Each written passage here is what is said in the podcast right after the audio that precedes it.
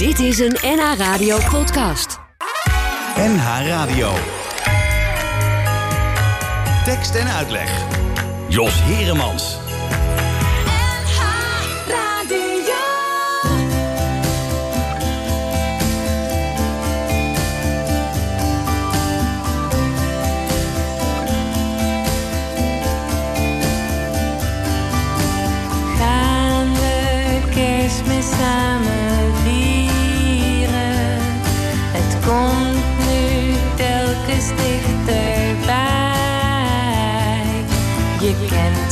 Toch al dagen, is het te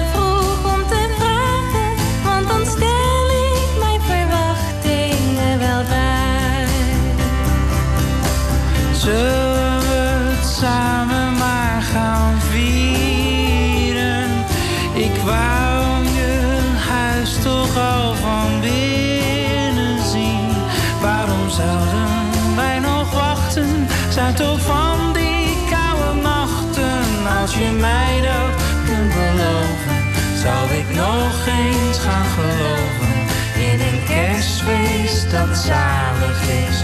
Misschien.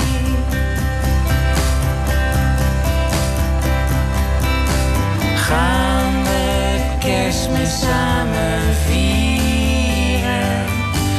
Eten, zingen, dansen, rode wijn. Ik deel maar een gedachte,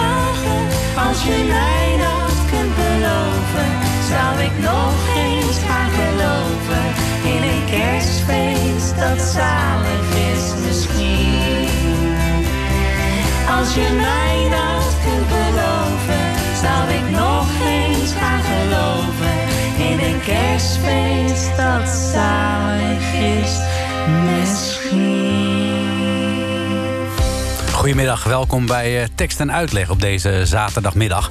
En we begonnen natuurlijk in kerstsferen. Met eh, Clean Piet en Marien Dorlijn gaan we kerstmis samen vieren. Nou ja, dat gaan we natuurlijk wel doen, maar dan in eh, heel beperkt gezelschap... want je mag maar eh, drie mensen over de vloer vragen.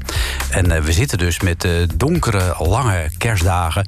die je natuurlijk op een of andere manier eh, moet zien door te komen. Nou, als er één manier is om dat op een goede manier te doen... dan is dat natuurlijk met een spannend boek in je hand. En daarom is zo dadelijk te gast René Appel. Hij heeft zijn 25e spannende boek geschreven... met de titel Overschot. En we gaan het straks uitgebreid hebben over zijn lange schrijverscarrière... en zijn leven verder, want hij heeft er ook een leven naast... als taalwetenschapper. Eh, we kregen ook een mailtje van eh, Nico de Koning. En Nico de Koning die vroeg zich af... eh, heb je misschien ook nog wat ruimte voor een echte Noord-Hollandse muzikant? Bijvoorbeeld de alleskunner op muzikaal gebied, Martijn Bos. Die heeft namelijk een heel leuk, nieuw aangepast kerstlied geschreven en gezongen. Nou, dat doen we met alle liefde. De klacht van de kerstman van Martijn Bos.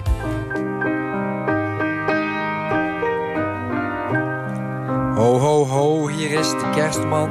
Goedenavond allemaal.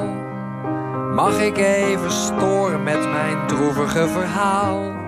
Want ik zou niets liever willen dan dat ik mijn arreslee in de wilgen kon gaan hangen.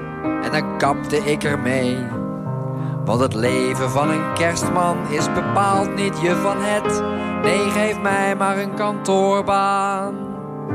En dan s'avonds vroeg naar bed.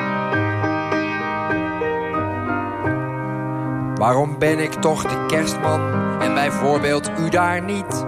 En ga nou alsjeblieft niet zingen, het is steeds hetzelfde lied. Jingle bell, jingle bell, jingle all the way. Zeker weten dat het koud is bovenop zo'n arreslee. En het besturen van zo'n rendier, je hebt zo een tennisarm. Nee, geef mij maar een kantoorbaan. Want dan zit je lekker warm.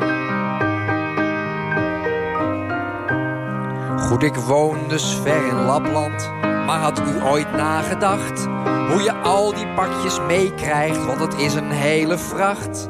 En ik moet met die cadeautjes in mijn sledewereld rond. En het is trouwens lastig zingen met die baard steeds in mijn mond. Maar dat terzijde, ik moet rijden met mijn slee van hond naar haar.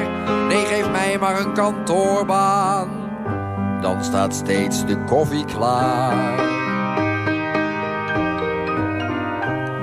Nee, ik ben toch meer het type van s'avonds lekker voor de buis. En met zo'n baan als kerstman ben ik veel te vaak van huis. En ik houd niet eens van reizen. En met drank is het ook link om zo'n slee te gaan besturen. Zodat ik dus nooit meer drink. En ik lust, zo mag u weten, best een borrel af en toe. Nee, geef mij maar een kantoorbaan. Ik ben het kerstman leven moe. Geen collega's om gezellig mee te werken, ja, één misschien. Maar die zit ver in Spanje, zodat wij elkaar nooit zien. Is er niemand die wil ruilen, u de kerstman, ik uw baan? Want dan zag u mij niet langer, gaf ik nu de bruier aan. Waarom ben ik toch de kerstman, ach wat ben ik toch een oen. Maar al had ik een kantoorbaan wie zou dan dit werk nog doen?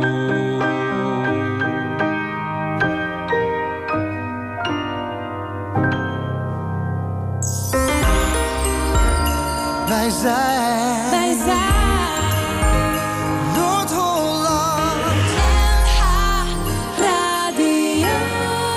En we hadden hem al aangekondigd. René Appel, eh, schrijver van eh, diverse boeken, taalwetenschapper, medewerker van de Taalstaat op eh, Radio 1.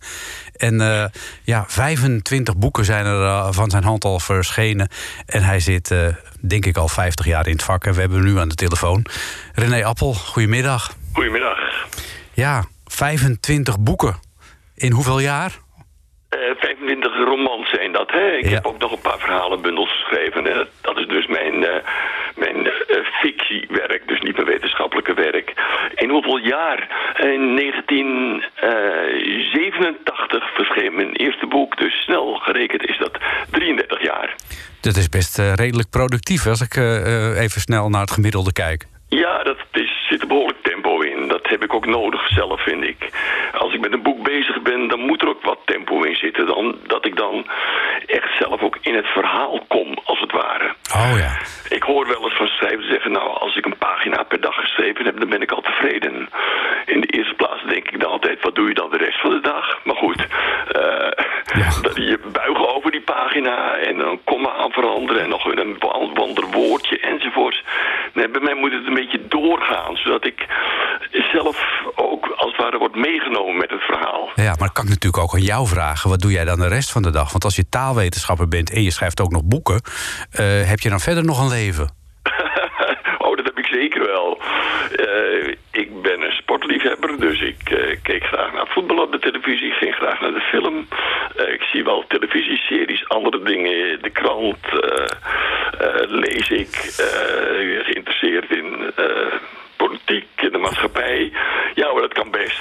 Dat kan best. Het Wat- kan best. Ja, Kijk, want- moet je bedenken dat, dat Georges Simenon, een van mijn grote voorbeelden, Ja. die eh, schreef al drie boeken per jaar. Dus dat, eh, hè? ja, maar is ook een je, groot schrijver. dat is inderdaad een groot schrijver. Maar je, je hebt ook wel een beetje een beeld eh, bij schrijvers dan...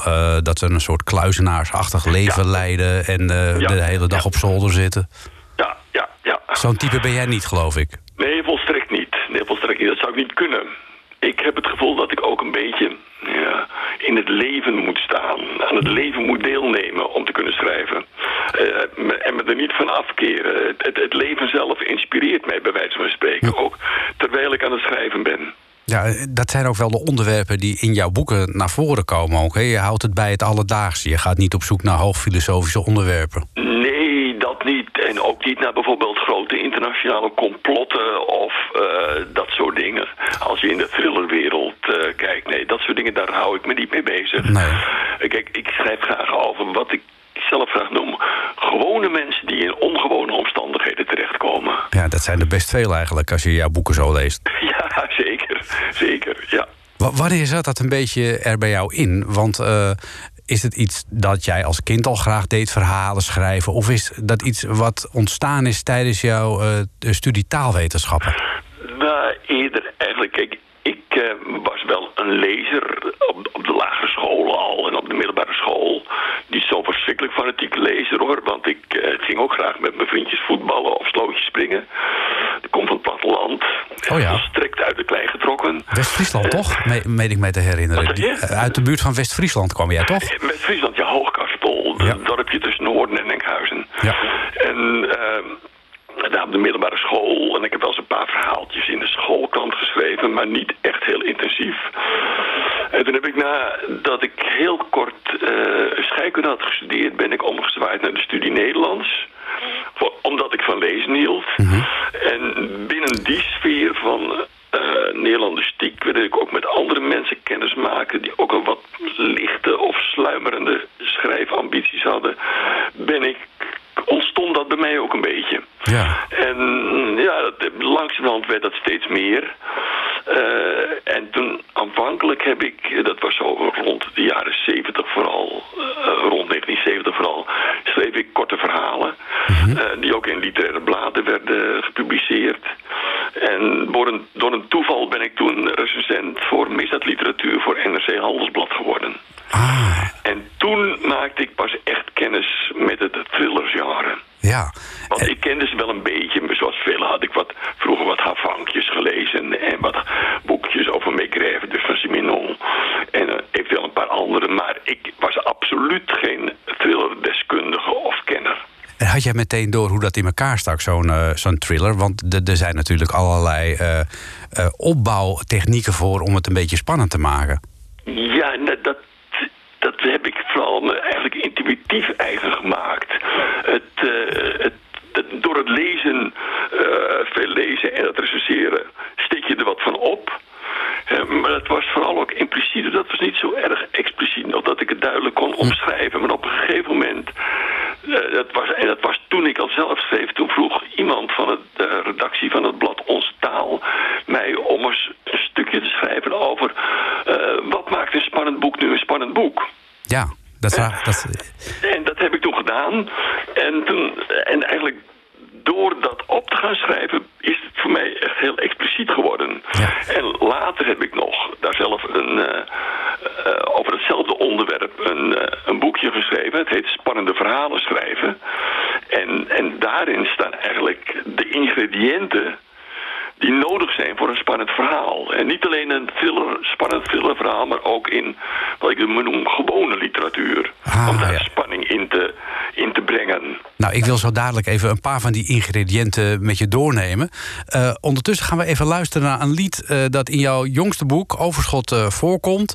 En dat waarschijnlijk voor jou in de jaren 60, 70 een, een heel bekend nummer was. Je herkent hem al, denk ik. Ja, ja, ja.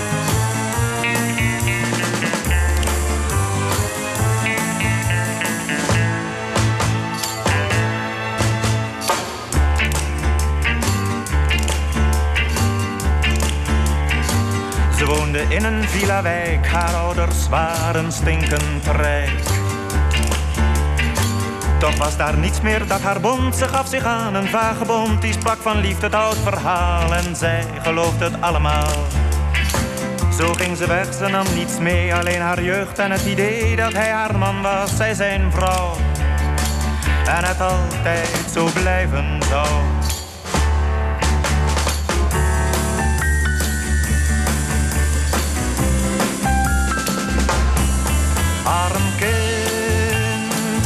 zestien lente zo pril.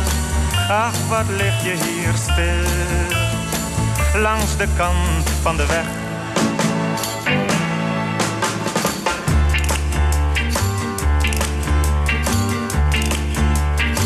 Ze trokken voort van stad tot stad omdat hij ruimte nodig had. Het zwerversleven was te zwaar, niet voor een kind van 16 jaar. Haar liefde was haar levenslot, ze ging haar langzaamaan kapot. Ze kon de hartstocht niet weerstaan, moest tot het einde verder gaan. Ze was geen kind, maar ook geen vrouw. En wist niet wat er komen zou.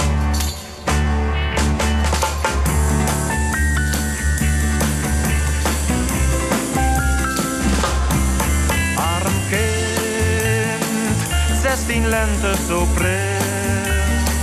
Ach, wat lig je hier stil, langs de kant van de weg.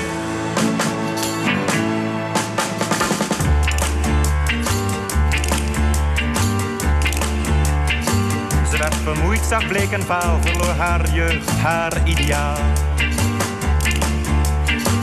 Alleen haar liefde bleef bestaan, toen ging hij weg bij haar vandaan. Toch had ze kunnen weten dat hij niet genoeg aan liefde had. Dat op een dag hij weg zou zijn en zij alleen met spijt en pijn dat hij zo lang een meisje had. Als stormwind speelt met een enkel blad.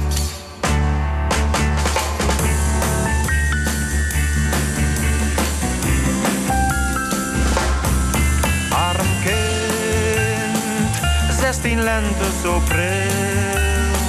Ach, wat lig je hier stil, langs de kant van de weg.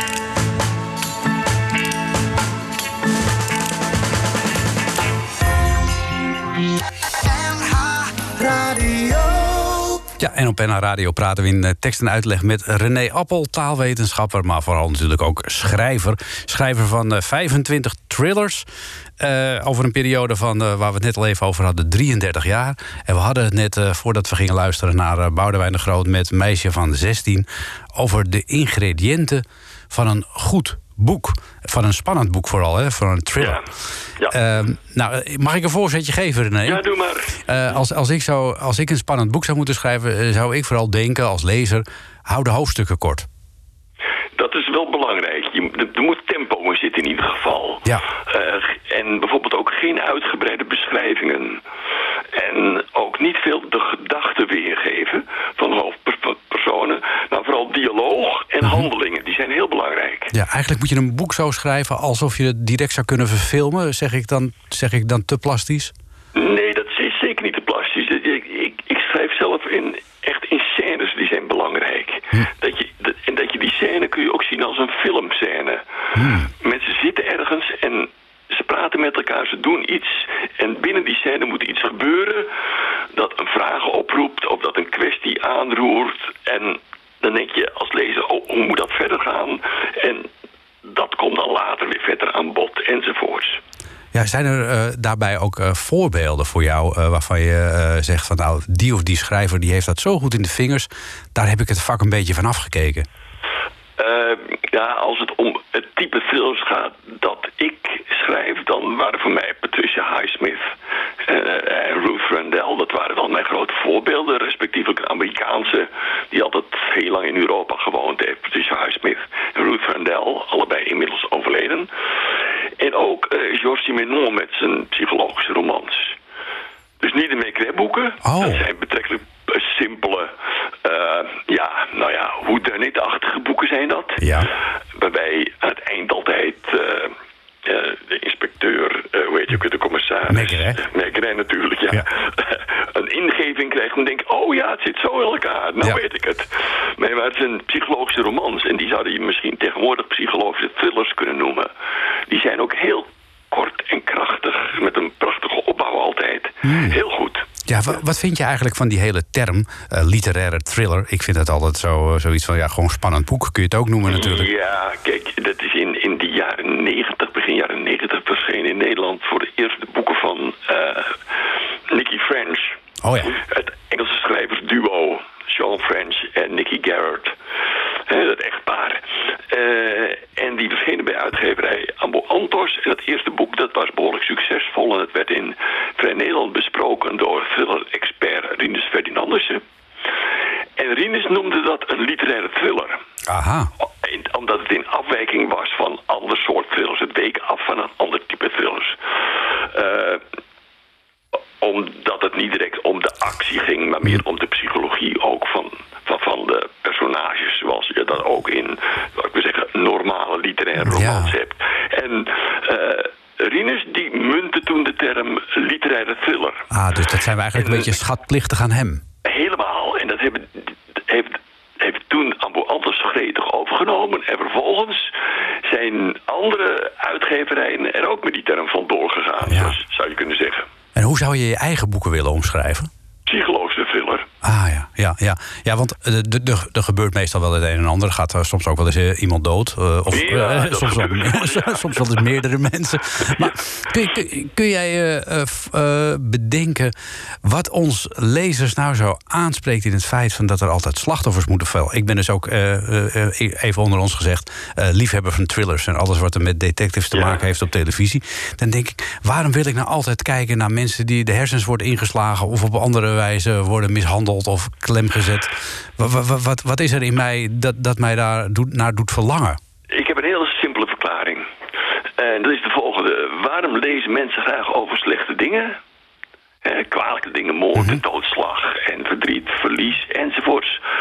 Omdat daarna hun eigen leven plotseling heel gezellig en leuk en prettig blijkt. In ah. contrast daarmee. Ja. ja, ben je zelf wel eens in de situatie gekomen dat je dacht van... nou, dit lijkt wel een thriller waar ik in zit? Dat heb ik nooit zo gehad, echt. Nee, dat heb ik nooit gehad. Tenminste, nee, dat kan ik me niet voorstellen. Ik heb wel eens, ben wel eens in situaties geweest die... Nou, dat waren dan dat waren wel min of meer spannende situaties. Daar heb ik wel eens een korte verhaal over geschreven. Ik heb flink wat korte verhalen ook gepubliceerd. In drie, vier boeken met korte verhalen. Uh, maar uh, zoiets als in mijn laatste boek Overschot gebeurde... Nee, dat heb ik niet uh, zelf meegemaakt. Nee, daar gaan we het straks uh, uitgebreid ook over hebben... over jouw uh, laatste boek Overschot. Ik wil eerst nog even een beetje het verleden in. Je hebt twee keer de Gouden Strop gewonnen. Ja. Je, het, het, zit in jouw genen om dat soort verhalen te schrijven. Zijn die boeken waarmee je de Gouden Strop gewonnen hebt... zijn het wat jou betreft ook je beste boeken? Nee, dat zou ik niet direct durven zeggen. Ze horen wel bij de top, denk ik. Maar er zijn een paar andere boeken die, waarvan ik zelf denk dat ze minstens zo goed zijn. Alhoewel het is heel moeilijk om je eigen boeken achteraf te beoordelen hoor. Uh, in de eerste plaats herlees ik ze zelf nooit. Niet? Nee, want dan ben ik bang dat ik denk... oh god, dat had ik eigenlijk alles moeten aanpakken. Of verdomme, misschien had ik beter het verhaal die of die kant op kunnen sturen. En dan krijg ik allemaal van die gedachten achteraf... die toch nergens, nergens Gewijzigde versie zou je dan moeten uitgeven. Ja, ja. Maar heb je, ja, een geheel vernieuwde versie van ja. deze trail. Nee, dat, is, dat, dat doe ik niet. Nee, nee. Geheel gewijzigde versie waarbij het slachtoffer nu plotseling de moordenaar blijkt te Zou zomaar kunnen. Ja, ja. Nee, dat, uh, het zou wel kunnen, ja. ja, ja, En, en er zijn ook boeken van jou verfilmd. Ik neem aan dat het ook leuk is om te zien... Uh, hoe dat dan uh, uiteindelijk in de bioscoop of op televisie te zien is. Ja, de één boek, dat is de, mijn boek waarmee ik de Gouden Strop van Zinloos Geweld. Uh, daar is een televisiefilm van gemaakt. Maar die was eerlijk gezegd niet helemaal gelukt. Oh. Uh, nee, omdat uh, in, in, die film eindigt het verhaal op een punt... waar er juist nog heel spannende dingen daarna gaan gebeuren. Was het budget op of zo?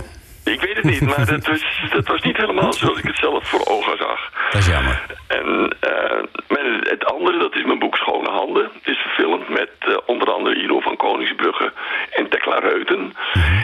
En daar was ik wel zeer tevreden over. Dat was een, ja, qua film, hm. film was qua type thriller iets anders dan mijn uh, boek. Mijn boek is toch meer een psychologische thriller. Het gaat meer over de, wat er met mensen gebeurt in een conflictachtige situatie.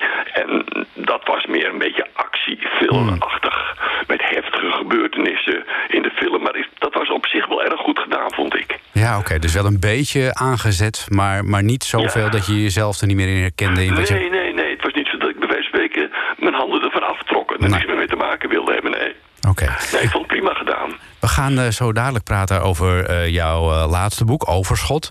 we hadden het net al even over Meisje van 16. Dat komt voor in jouw boek. Dat ja. is, dat is, dat, dat, daar zit een verwijzing in. Wat, nou, daar gaan we het nu nog niet over hebben. Mag je straks uitleggen. Er zit nog een verwijzing naar een nummer in. En dat nummer gaan we nu beluisteren. Dat vond ik wel opmerkelijk, want dat had ik helemaal niet achter jou gezocht. Hier is de jeugd van tegenwoordig met Wat's Gebeurd. In de watskaper. Watska busy, busy, rob, rob. Mensen praten serieus, maar ze weten van geen kankermoe wat gebeurt. Maar er gebeurt veel, serieus. Komen die vocalen of, of moet ik beginnen? Je bent een shit, kijk dat soort, maar je weet niet wat's gebeurd. Wat's gebeurd. Wat's gebeurd. Je bent een MC dat front, maar je komt niet tot de grond. Tot de grond. Tot de grond. Tot de grond. Je bent een MC met crown, maar je weet niet wat is nieuw. Wat is nieuw? Wat is nieuw? Je bent een shambek zonder klaar en je bent niet. Vieze Freddy is. Vieze Freddy. Alsof je dat niet wist En ik drink tot de motherfucking fles leeg is En pas koe Als ik die flesjes in bezel Dan ben ik pas tang, yo uh. Voor je lacht maar ik maak hier geen motherfucking grappen. Bus uit mijn pik, je kan een lauw biertje tappen Staat de space maar ben niet van Star Trek. Ook geen bassa bas, maar ik breek wel je nek Komt alleen uit mijn achterste. Moeders met dochters, ze verachten me. Ben van baksteen, alsof je dat niet ruikt. Want de een is dik en de ander gebruikt. Ik ben taag van de eerste klasse. En je wast je handen altijd Onze plassen, kijk me aan Je weet precies hoe laat het is De rest is geschiedenis Je bent een shit, dat soort, maar je weet niet wat's gebeurd. Wat's gebeurd. Wat's gebeurd. Je bent een MC dat front, maar je komt niet tot de grond. Tot de grond. Tot de grond. Je bent een MC met crown, maar je weet niet wat is nieuw. Wat is nieuw? Wat is nieuw? Je bent een shambek zonder klaar en je bent niet boudy, boudy, boudy, boudy, boudy. Wat is nieuw, Kel? Wat is gebeurd in de schuur? Is het bij jou alles rustig of gezeur met de buurt? Zijn het biertjes voor gratis of gewoon plus duur? En ben je bodybouw of een druk figuur? Voor alle vrouwen en chickies van jou het doet me vrouw in mijn dikkie show, we houden een jiggy Bout it, bout it, als een gek met al het goud in mijn mickey Twee gezichten, één formule als Laura en Nicky. Je bent een shit, kijk dat soort, maar je weet niet wat's gebeurd, wat's gebeurd. Wat's gebeurd. Je bent een MC dat front, maar je komt niet tot de grond, tot de grond. Tot de grond. Je bent een Is is is.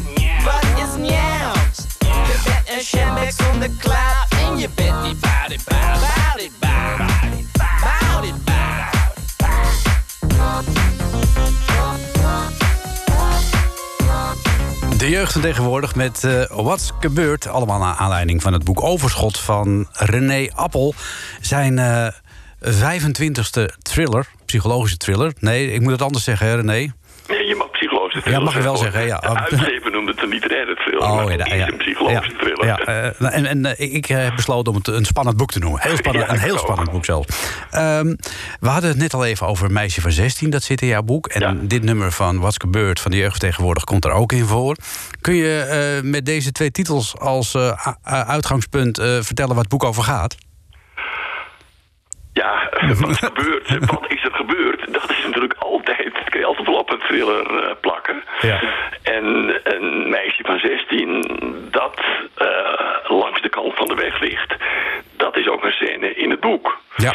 Want daar, de hoofdpersoon, Arend Mullenhoek, die refereert daar ook aan. Op een gegeven moment dan schiet plotseling dat liedje schiet hem in zijn hoofd. eh, in die situatie. Dus in beide gevallen, ja, eh, is het, eh, denk ik, eh, zijn het toepasselijke nummers eh, in het boek. Ja, jouw boek begint met een, eh, met een scène waarin eh, een, eigenlijk een heel doorsnee eh, degelijk Nederlands gezin te maken krijgt met iemand, met, met, een, ja, met, een, met een crimineel. Die, die staat opeens, hè, de, zoals bij André van Duin een paard in de gang staat, staat er hier opeens een, een crimineel voor de deur. Ja, Nou, hij staat niet voor de deur, hij belt op in eerste instantie. Ja, hè? ja. En, maar later komen er nog andere. Maar eerst belt hij op, dat is nog een beetje afstandelijk. En dan is hij ook verder onbekend. En het boek begint ook met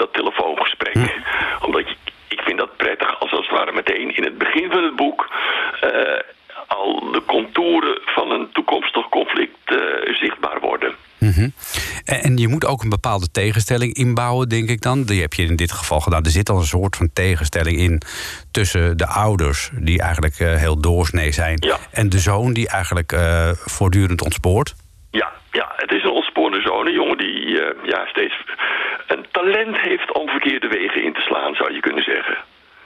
Ja, en die ouders die dan machteloos zijn. Iets wat heel herkenbaar is, denk ik ook. Ja, zeker, zeker. Dat herkenbaar voor verschillende mensen. En dat geeft natuurlijk voor een, een eh, boek, voor een spannend verhaal, geeft dat een mooi uitgangspunt ook. Want voor een boek kun je niet hebben dat iedereen maar goed met elkaar op kan schieten. Hè? Er moeten dingen fout gaan. Er moet, ja, zeker, want anders Ja. gebeurt er niks. En, en de, de, de twee hoofdpersonen, zeg maar, de, de makelaar en zijn vrouw... waarbij de makelaar dan een beetje, ja, moet ik zeggen... Hij lijkt heel eh, bedeesd, maar hij, het, het is toch wel, het is toch wel een man die niet 1, 2, 3 over zich heen laat lopen. En die vrouw die eigenlijk eh, heel toegevelijk is eh, naar die zoon toe, die alles met de mantel der liefde wil bedekken. Ja, dat wil ze voortdurend. Ja, dat, dat gebeurt simpelweg. Dat, dat weet ik ook. Dat heb ik ook gehoord. Dit is, ik, ik heb via via heb ik de, de, de ik kreeg ik het zo'n verhaal te horen over mensen. En toen wist ik wel dat, het, eh, dat daar een, een boek in zat. En eh, ik heb dat in die zin veranderd. Want dan moet je dat een beetje gaan construeren. Dat de vader is, er, is de stiefvader. En dat betekent dat hij minder eh, ja, loyaal is ten opzichte van zijn zoon dan die moeder. Die moeder die is de moederkloek die voor hem wil zorgen. Die hem toch de hand boven het hoofd wil houden. Die ook als die zoon in de fout gaat, dat toch weer, zoals je zegt, met de mantel der liefde wil bedekken. En die vader is dat minder. Die denkt, wat is dat nou voor een gedonder met dat rotjoch? Ja. van spreken, hè? En zo bouw je dus wel een, een, een, een mooi conflict in dat een beetje gaat broeien. Ja, en dan bouw je ook nog een verhaal in een verhaal in. Hè? Want er moet natuurlijk nog een dramatische... eh, tenminste, dat moet niet per se, maar dat gebeurt in dit geval wel. Ja, Er is nog een dramatische eh, eh, ge- geschiedenis binnen dit boek. Je bedoelt het ongeluk. Het ongeluk, ja. ja, ik, denk- ik denk... Ik, verder uitbreiden, want anders nee, al. de- nee, precies. We gaan niet, niet alles spoilen. Maar er komt Nee, maar het, het interessante is wel, dat, zegt, eh, dat zeg ik om duidelijk te maken over het schrijfproces zelf. Dat ongeluk, dat had ik helemaal niet voorzien aanvankelijk. Oh. Ik, ik weet nooit van tevoren hoe mijn boeken moet lopen en moeten aflopen hoor. Je hebt niet een hele kamer vol geeltjes, Anna. Nee, nee, niks. Geen enkele. Geen Oh. enkele. Ik heb een paar aantekeningen, daar ga ik mee aan de slag. Maar pas toen ik die het Meulenhoek in de auto zette om ergens naartoe te gaan... toen begreep ik wat er toen vervolgens moest gaan gebeuren. Om een extra complicatie in te bouwen. En dat is altijd goed als je in een... Je hebt niet een recht toe recht aan verhaal... maar je, in dat verhaal zit ook altijd een complicatie. En die complicatie, die maakt het verhaal juist nog sterker. Ah, ja, ja, ja, dat is wel zo. Ja, daar, Dat waardoor... is heel belangrijk. Ja, en, en daardoor kom je ook eventjes uit de gewone, eh, zeg maar uit het gewone verhaal en kom je weer terug dat je denkt, oh ja, dat je kun je even ademhalen ook. Ja, ja. Ik moet zeggen, het is een heel bijzonder mooi geconstrueerd boek. Meer gaan we er ook niet over vertellen, want anders eh, gaan de mensen het niet meer lezen.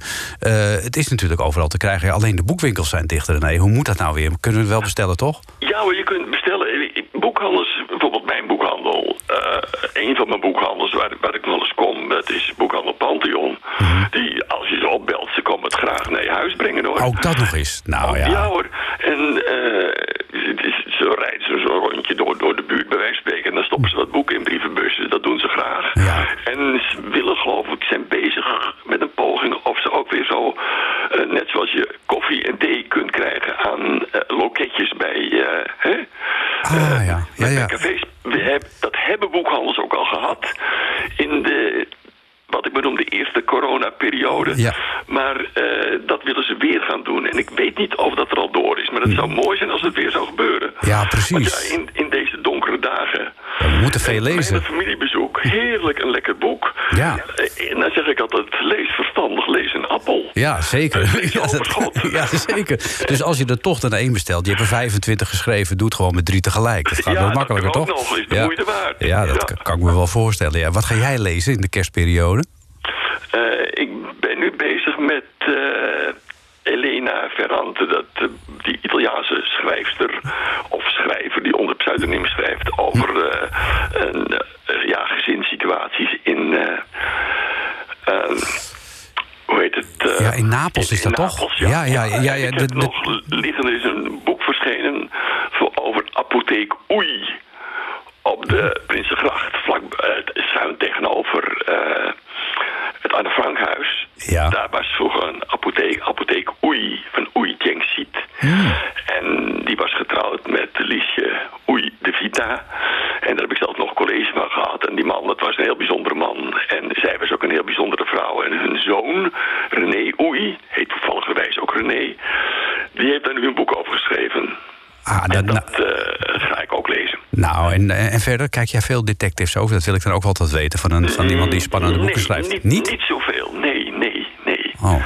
Ik, eh, ja, op een gegeven moment, die detectives is toch wel, vooral die Engelse detectives, ja, die zijn op een gegeven moment toch wel snel veel van hetzelfde hoor. In het begin een lijk en dan En dan bezoeken. een speurder die altijd dingen ziet die een ander niet ziet. Die net even onder het zand iets vandaan pakt waar anderen overheen gekeken hebben en denken, ah, ik heb de oplossing. Ja, Ja, een dat- beetje te veel clichés zijn het vaak, vind ik. Oké. Eh, Mag ik dat zeggen? dan mag Zo? je, nou, natuurlijk mag je dat zeggen. Je bent taalwetenschapper. Dan mag je, dan mag je, dan mag je dat zeggen. Trouwens, als lezer mag je dat ook zeggen. Ja, als lezer of kijker. Ja, Ja. dan, dan, dat mag zeker zo. Ehm, nou, dan wens ik jou eh, bij deze vast een hele eh, prettige kerstperiode... en een eh, heel gezond en gelukkig eh, 2021. Zitten er nog nieuwe boeken aan te komen, René? Of eh, hou je even een, een kleine adempauze? Ik, ik, kleine aanbouw. Ik ben bezig met allerlei korte stukken over diverse taalverschijnselen. En ik hoop dat dat een boekje kan worden dat dan volgend jaar uit kan komen. En ik zit al met de vage omtrekken van een nieuw verhaal in mijn hoofd. Nou, dat klinkt goed. Maar ik ben alleen nog maar met dat taalboekje nu bezig. En dat andere, dat moet nog maar een beetje rijpen, zeg ik dan maar. Zo is dat. Eh, Wat in het vat zit, eh, verzuurt eh, tenslotte niet. Gooi er nog een paar clichés Ach, ja. ja. En blijf je gewoon ook doorgaan met het, de, het TNA van bekende Nederlanders bij de taalstaat op Radio 1 bij Frits Spits? Ja, op, het- ziet er nog niet uit dat ik daarmee ophoud. Ik doe het nu al, ik heb nu al het eind van het jaar zeven jaar gedaan. Zo. Dus ik heb al heel wat mensen door de, ik zal maar zeggen, door de taalmolen gehaald. Ja, wie is de meest opmerkelijke? Wie vind jij nou een typisch dat, dat je denkt van nou, die, die, die, pra- die heeft zo'n merkwaardig taalgebruik, daar, daar word ik nog wel eens wakker van. Dat is heel moeilijk. Dat zou ik heel moeilijk kunnen zeggen. Ik ben altijd heel erg bezig met degene die ik net eh, bespreek. Als dat de zaterdag doe ik Sharon Dijksma. Hmm. Vanwege haar eh, installatie als nieuwe burgermoeder van Utrecht. Ah, dat ja. die vandaag plaatsvindt. Ja, nou ja, dat, dat lijkt me ook een heel mooi voorbeeld. Die Ja. heeft inderdaad ook wel een heel specifiek taalgebruik, kun je wel zeggen. Ja, zeker. Ja, Ja. ja. Nou René, dankjewel. Eh ik hoop dat er nog heel veel boeken eh, van jou volgen. Jouw eh, nieuwste boek heet Overschot. En als je dan toch een boek bestelt van René Appel... doe er dan drie tegelijk. Want thrillers en spannende boeken... die lezen altijd zo heerlijk weg. Zeker in deze donkere dagen voor kerst. En over kerst gesproken, het wordt weer de, hoogste tijd voor een kerstplaat. Hier is Maaike Martens met Eindelijk Kerstmis.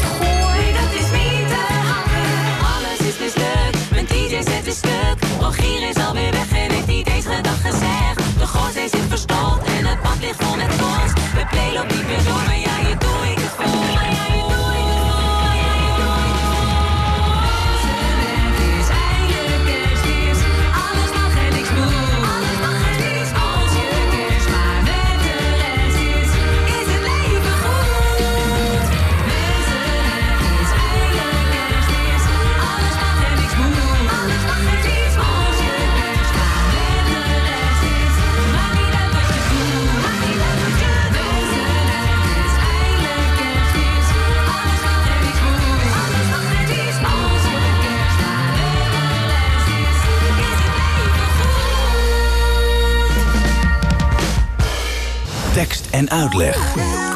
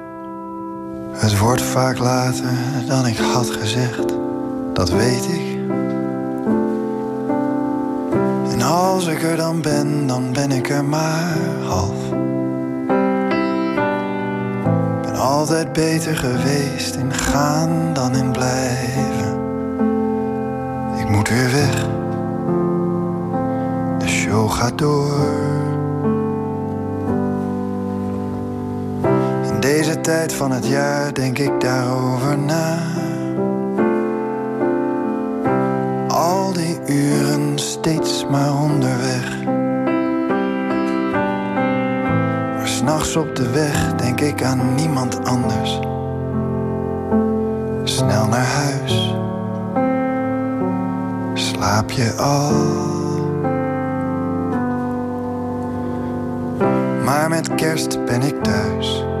Ik heb een boom gehaald, dus er is eten in huis. Jij en ik twee dagen lang, het is niet veel. Maar wat denk je ervan?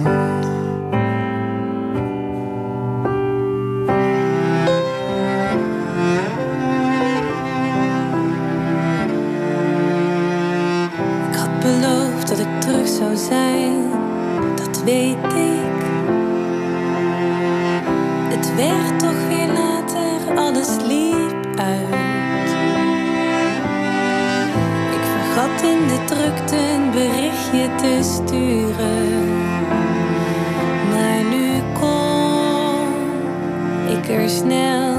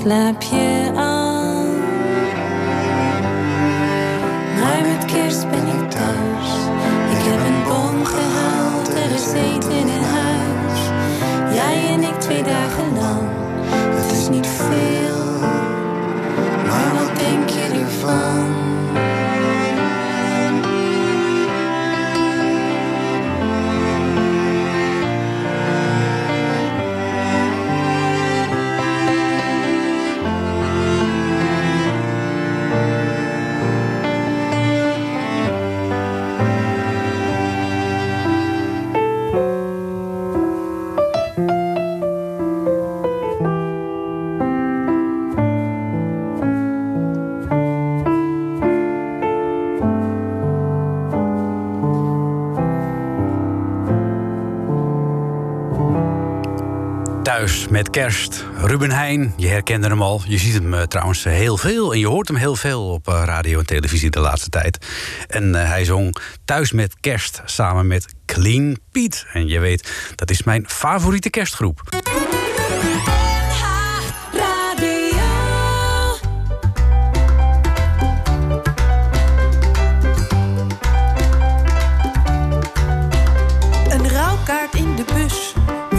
Buurvrouwtje de zus. Ik dacht, oh nee, nou zullen we het krijgen. Ze hadden me mooi tuk, gewoon een vliegtuigongeluk. Ik voelde heel mijn zware stemming stijgen. Hoe je het keert of wendt, aan alles komt een end.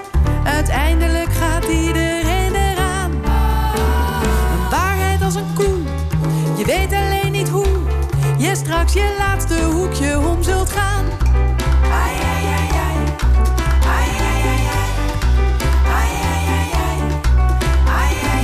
Mexicaanse neef, zijn kunstgebit zat scheef. Hij at een portie chili saus met bonen. Toen heeft hij zich verslikt, is tandeloos gestikt. Heel jammer, maar gelukkig geen corona. Mijn oude ome Fred lag met een chick in bed. Hij schreeuwde op zijn hoogtepunt Fiona. Maar ze heette Dolores en ze greep een keukenmes. Zo ging goddank niet aan de corona. Ai, ai, ai, ai. Ai, ai, ai, ai. Ai, ai, ai, ai. Met 180 door het rood, een overdosis in de goot. Een stuk lood diep in je throat, schiet je in je eigen poot. Maak het schokkend, maak het groot. Sterf je eigen dood.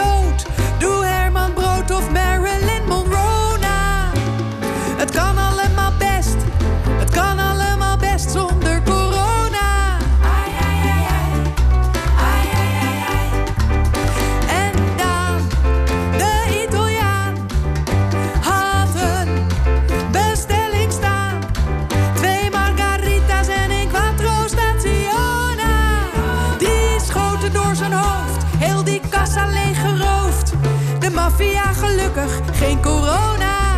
Ai, ai, ai, ai. Ai. Ai, ai, ai, ai. Ai, ai, ai. Juan, een Spaanse man, liep met een hele pan. Paella door de straten van Pamplona. Er was geen mens te zien, wel een stier of 110. Adios, Juan, eh, gracias, dias, no corona.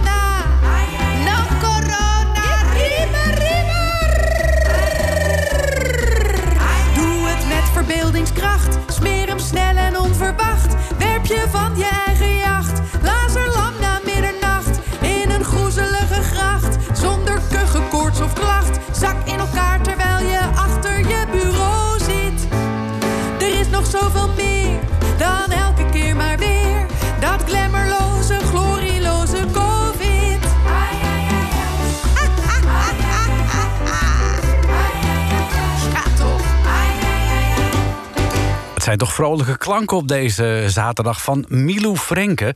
Geen corona heet het nummer. Heerlijk een eh, relativerend nummer ten tijde van eh, deze COVID-epidemie. En we mogen Milou ook eh, feliciteren, want ze is vandaag jarig. Dus een prachtig nieuw lied op je eigen verjaardag. Wat wil je nog meer?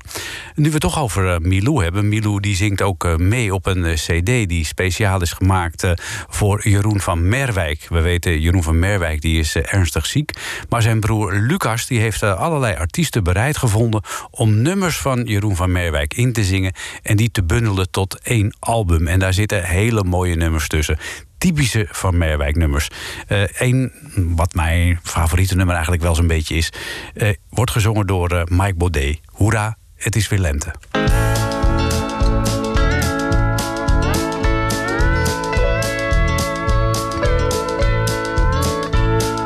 Hoera, het is weer lente, alle vogels vieren feest. In Os geeft een te vroeg geboren babytje de geest. In Frankrijk woont een schilder met een kwaal die niet geneest. En ergens gaat een man failliet door stijging van de rente. Hoera, hoera, hoera, het is weer lente.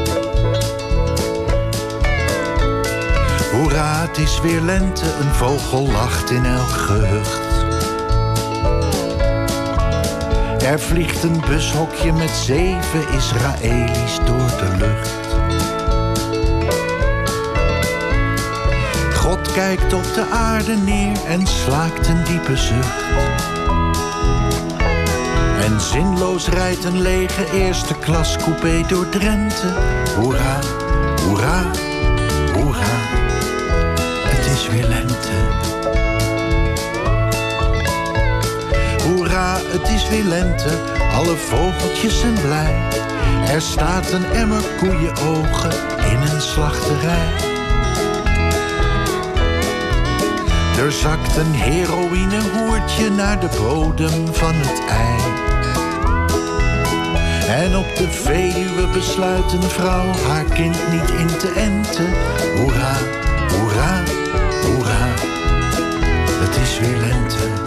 Hoera, die dekselse lente is weer in het land.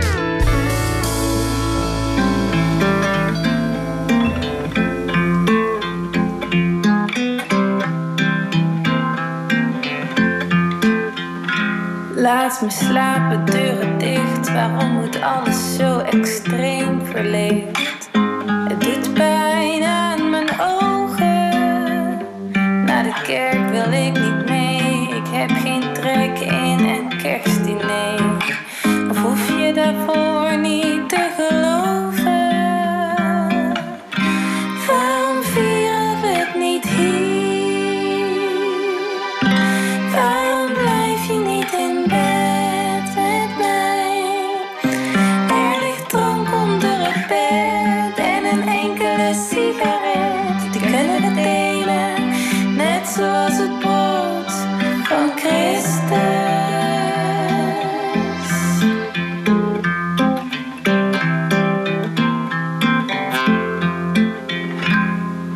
Nachtenlang, de dagen kort, ik weet niet wat het jaar straks wordt.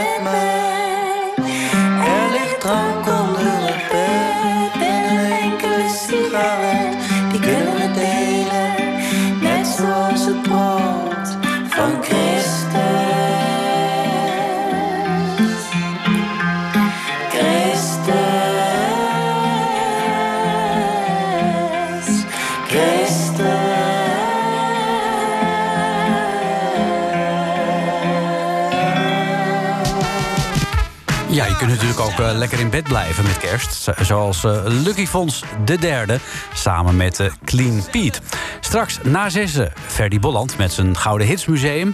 En deze uitzending kun je ook terugluisteren via nhradio.nl... of via de bekende podcastkanalen.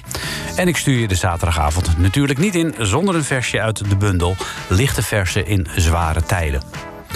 Behelpen. Zijn buren vroegen aan de brandweerman de waterschade te beperken. Nu ook hij gedwongen werd vanuit huis te werken.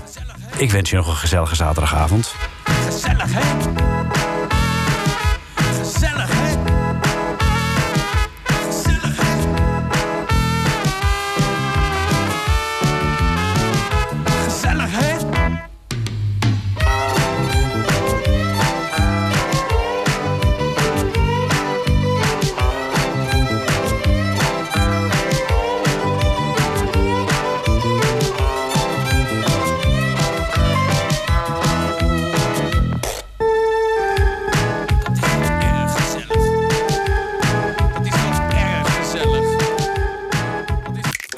Was een NH Radio podcast. Voor meer, ga naar nhradio.nl. Radio.